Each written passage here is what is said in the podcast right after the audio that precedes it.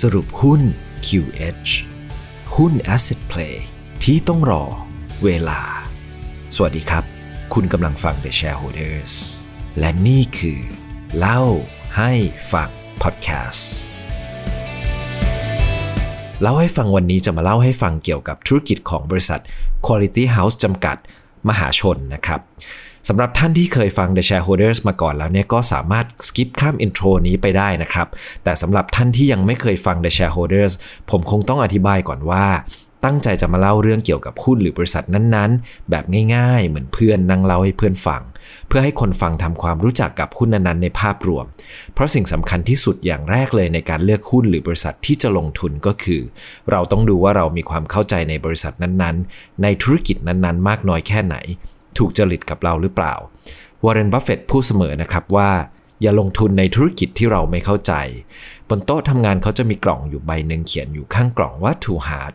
เวลาเขาศึกษาหุ้นแล้วเขารู้สึกว่าเขาไม่เข้าใจในหุ้นนั้นจริง ๆ เขาก็จะโยนเอกสารลงกล่องนี้ไป ก็หวังเป็นอย่างยิ่งนะครับว่า คลิปนี้จะช่วยให้คุณตัดสินใจได้ว่า คุณจะศึกษาลงลึกในหุ้นตัวนี้ต่อ หรือว่าข้ามมันไปครับ โอเค ปีเตอร์ลินช์เนี่ยเคยจัดหุ้นประเภทต่างๆ ไว้ 6 ประเภทนะครับ คือหุ้นเติบโต หุ้น turnaround หุ้นวัฏจักร หุ้นโตช้า หุ้นแข็งแกร่ง และอีกหนึ่งในนั้นก็คือหุ้น asset play นะครับ หุ้น asset play คืออะไร หุ้น asset play คือหุ้นบริษัทใด ๆ ที่มีสินทรัพย์ซ่อนอยู่นะครับ และมูลค่าบริษัททั้งบริษัทเนี่ยดันต่ำกว่ามูลค่าสินทรัพย์นั้นๆ ที่บริษัทถือ ซึ่งอาจจะเป็นที่ดิน เป็นเงินสด หรือว่าสินทรัพย์อื่นๆ นะครับ ผมยกตัวอย่างประกอบให้เข้าใจง่ายๆละกัน เช่น สมมุติมีบริษัทหนึ่งชื่อ A นะครับ เป็นบริษัทให้เช่าเต็นท์จัดงาน ไปตั้งตามพวกงานวัดงานบวชงานกลางแจ้งอะไรอย่างนี้ต่างๆ ตัวธุรกิจเช่าเต็นท์เองเนี่ยสมมุติว่าดีบ้างไม่ดีบ้างแล้วแต่ปี แต่ว่าบังเอิญตอนเริ่มธุรกิจเนี่ยบริษัทได้เอาเงินไปลงทุนซื้อที่ดิน 10 ไร่ เอาไว้เก็บพวกอุปกรณ์พวกเต็นท์ต่างๆนะครับพอเวลาผ่านไปเนี่ยบังเอิญรถไฟฟ้าเนี่ยตัดผ่านใกล้ที่ดินพอดี สมมุติว่าสมัยเจ้าของซื้อไว้ตอนแรกเนี่ยไร่ละ1ล้านบาทนะครับ10 ไร่ก็ 10 ล้านใช่ไหมครับ แต่ว่าตอนนี้รถไฟฟ้าผ่านราคาขึ้นมา 50 เท่า จากที่ดินราคา 10 ล้านก็กลายเป็น 500 ล้านนะครับ ในขณะที่สมมุติว่าธุรกิจเช่าเต็นท์ก็อย่างที่บอกดีบ้างไม่ดีบ้าง บังเอิญอยู่ในตลาดหลักทรัพย์ และมี Market Cap อยู่ประมาณ 100 ล้านบาท นั่นหมายความว่าบริษัทมีมูลค่า 100 ล้านบาท แต่ว่าถือครองที่ดินมูลค่า 500 ล้านบาทอยู่ อะพอจะนึกภาพออกใช่ไหมครับ สมมุติถ้าเราซื้อทั้งบริษัทมาปุ๊บ หยุดทำกิจการเลยปิดบริษัท แล้วก็ประกาศขายที่ดินแล้วก็ขายได้เลยเนี่ยเราได้ตังค์มา 500 ล้านบาทชำระบัญชีจ่ายหนี้ต่างๆ สมมุติว่าเหลือตังค์400 ล้านบาท หักทุนที่เราซื้อไป 100 ล้านบาท ก็จะได้กำไรทั้งสิ้น 300 ล้านบาทเลยใช่ไหมครับ อันนี้เป็นตัวอย่างง่ายๆนะครับ ซึ่งจริงๆแล้วเนี่ยแอสเซทที่ว่าเนี่ยก็ไม่จำเป็นต้องเป็นที่ดินก็ได้อาจจะเป็นเงินสดเป็นทรัพย์สินมีค่าอื่นอย่างที่บอก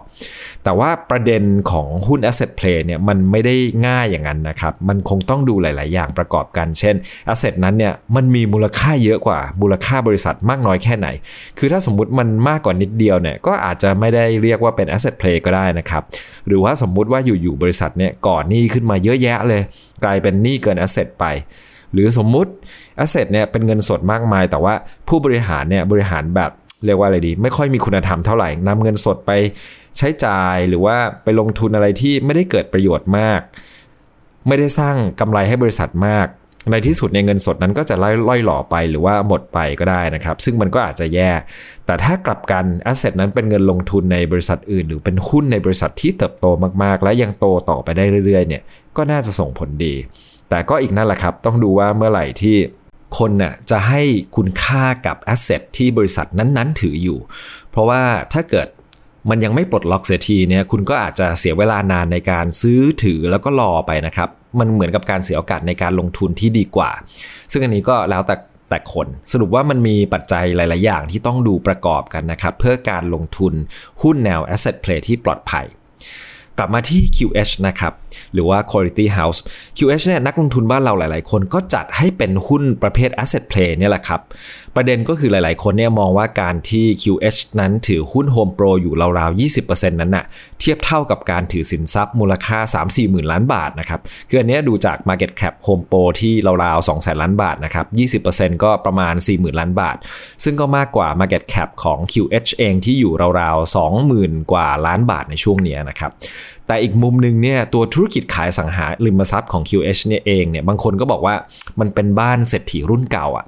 คือบริษัทก็ขายบ้านไฮเอ็นมานาน แต่ก็ไม่ได้มีการเปลี่ยนแปลงมากนักในเรื่องรูปแบบหรือว่าอะไรต่างๆ ไม่เหมือนกับบริษัทอสังหาริมทรัพย์ขึ้นรูปใหม่ที่ดูน่าตื่นเต้นกว่า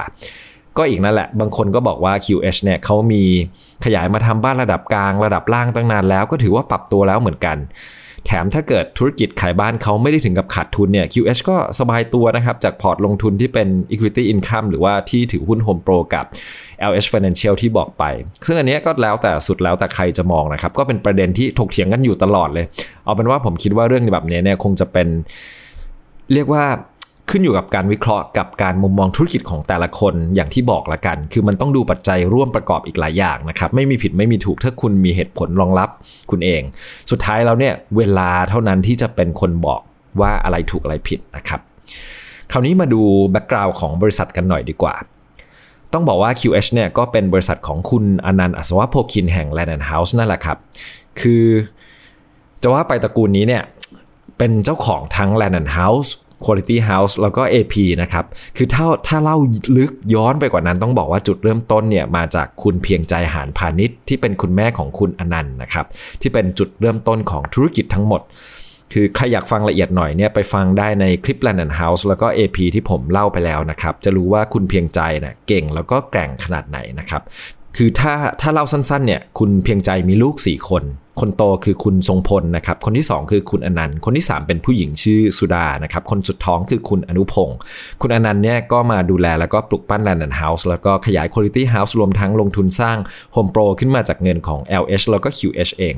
ส่วนคุณอนุพงศ์ที่เป็นลูกชายคนเล็กเนี่ยก็ออกมาตั้งบริษัท Asian Property หรือว่า AP นะครับ ส่วนลูกชายคนโตกับลูกสาวก็ช่วยคุณเพียงใจ ดูแลโรงแรมมันดารินที่อยู่ตรงถนนพระรามสี่ไป ต้องบอกว่าธุรกิจหลักของบริษัท QH เนี่ยเป็นบริษัทที่เรียกว่าอะไร พัฒนาสังหาริมทรัพย์เพื่อขายนะครับ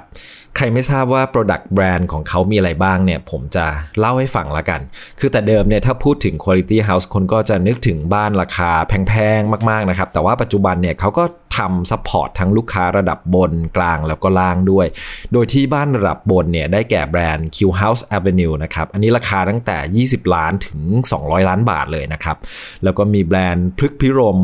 มีแบรนด์ลัดดารมย์ แล้วก็ลัดดารมย์ Elegance พวกนี้ก็จะค่อยๆ ราคาถูกลงมาแล้ว อย่างแบรนด์พฤกษ์ภิรมย์เนี่ยก็จะประมาณ 20 ล้าน up แบรนด์ลัดดารมย์กับลัดดารมย์ Elegance ก็ 12 ถึง 20 ล้าน แบรนด์วรารมย์วรารมยมก็ประมาณ 8 ถึง 12 ล้าน อันนั้นเป็นระดับบนนะครับ ส่วนบ้านเดี่ยวระดับกลางก็จะเป็นแบรนด์ Casa Grand กับแบรนด์ Legend นะครับ มี Casa Premium Casa Ville Casa Presto Casa Seaside แล้วก็ Casa City นะครับ ซึ่ง Casa City อันสุดท้ายเนี่ยเป็นทาวน์เฮาส์แหละแล้วก็ระดับล่างเลยก็ยังยังมีบ้านเดี่ยวกับทาวน์เฮาส์ด้วยนะครับ ได้แก่แบรนด์ The Trust View มี Gusto แล้วก็มี The Trust Town Home นะครับอะพูดถึงไปบ้านเดี่ยวไปแล้วเนี่ยคราวนี้มาดูคอนโดบ้างดีกว่า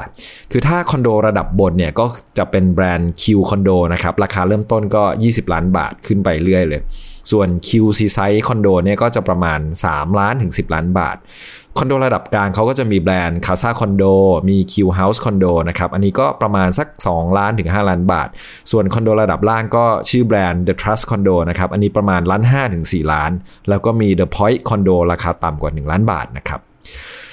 นอกจากรายได้จากการสร้างบ้านสร้างคอนโดขายแล้วเนี่ยบริษัทเขาก็ยังมีรายได้อื่นอีก 3 ทางนะครับคือธุรกิจอสังหาริมทรัพย์ให้เช่า อันนี้ก็จะเป็นพวกโรงแรมแบรนด์ Center Point นะครับแล้วก็สำนักงานแบรนด์ Q House ที่เคยได้ยินกันนะครับ แล้วก็มีธุรกิจรับจ้างบริหารอสังหาริมทรัพย์ให้เช่า ทั้งโรงแรมอพาร์ตเมนต์สำนักงานรวมถึงบ้านเช่า เช่น อาคารเวฟเพลส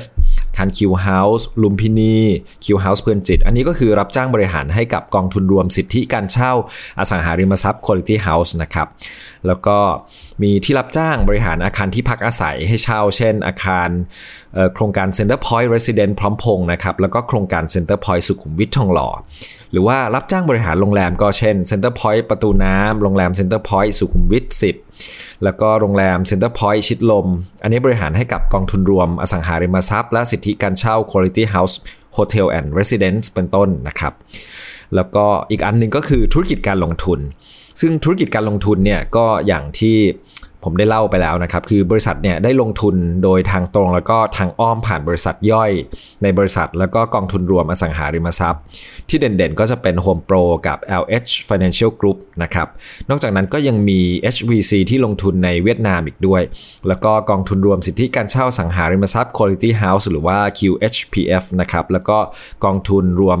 อสังหาริมทรัพย์ แล้วก็สิทธิการเช่า Quality House Hotel and Residence หรือว่า QHHR นะครับ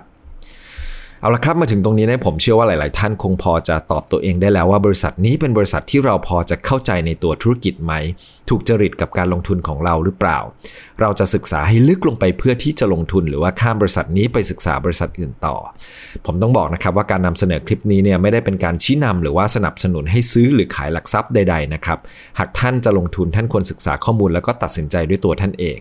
การลงทุนมีความเสี่ยง ผู้ลงทุนควรศึกษาข้อมูลอย่างถี่ถ้วนก่อนตัดสินใจลงทุนนะครับ เรารวบรวมข้อมูลจากแหล่งต่างๆ เช่น 56คิดหนึ่งรายงานประจำปี แล้วก็สื่อที่น่าเชื่อถือ แต่ว่าไม่ได้ยืนยันหรือว่ารับรองความถูกต้องของข้อมูลเหล่านี้นะครับ แล้วก็สุดท้ายนี้ก็ขอให้ทุกท่านโชคดี แล้วก็มีความสุขในการลงทุนครับ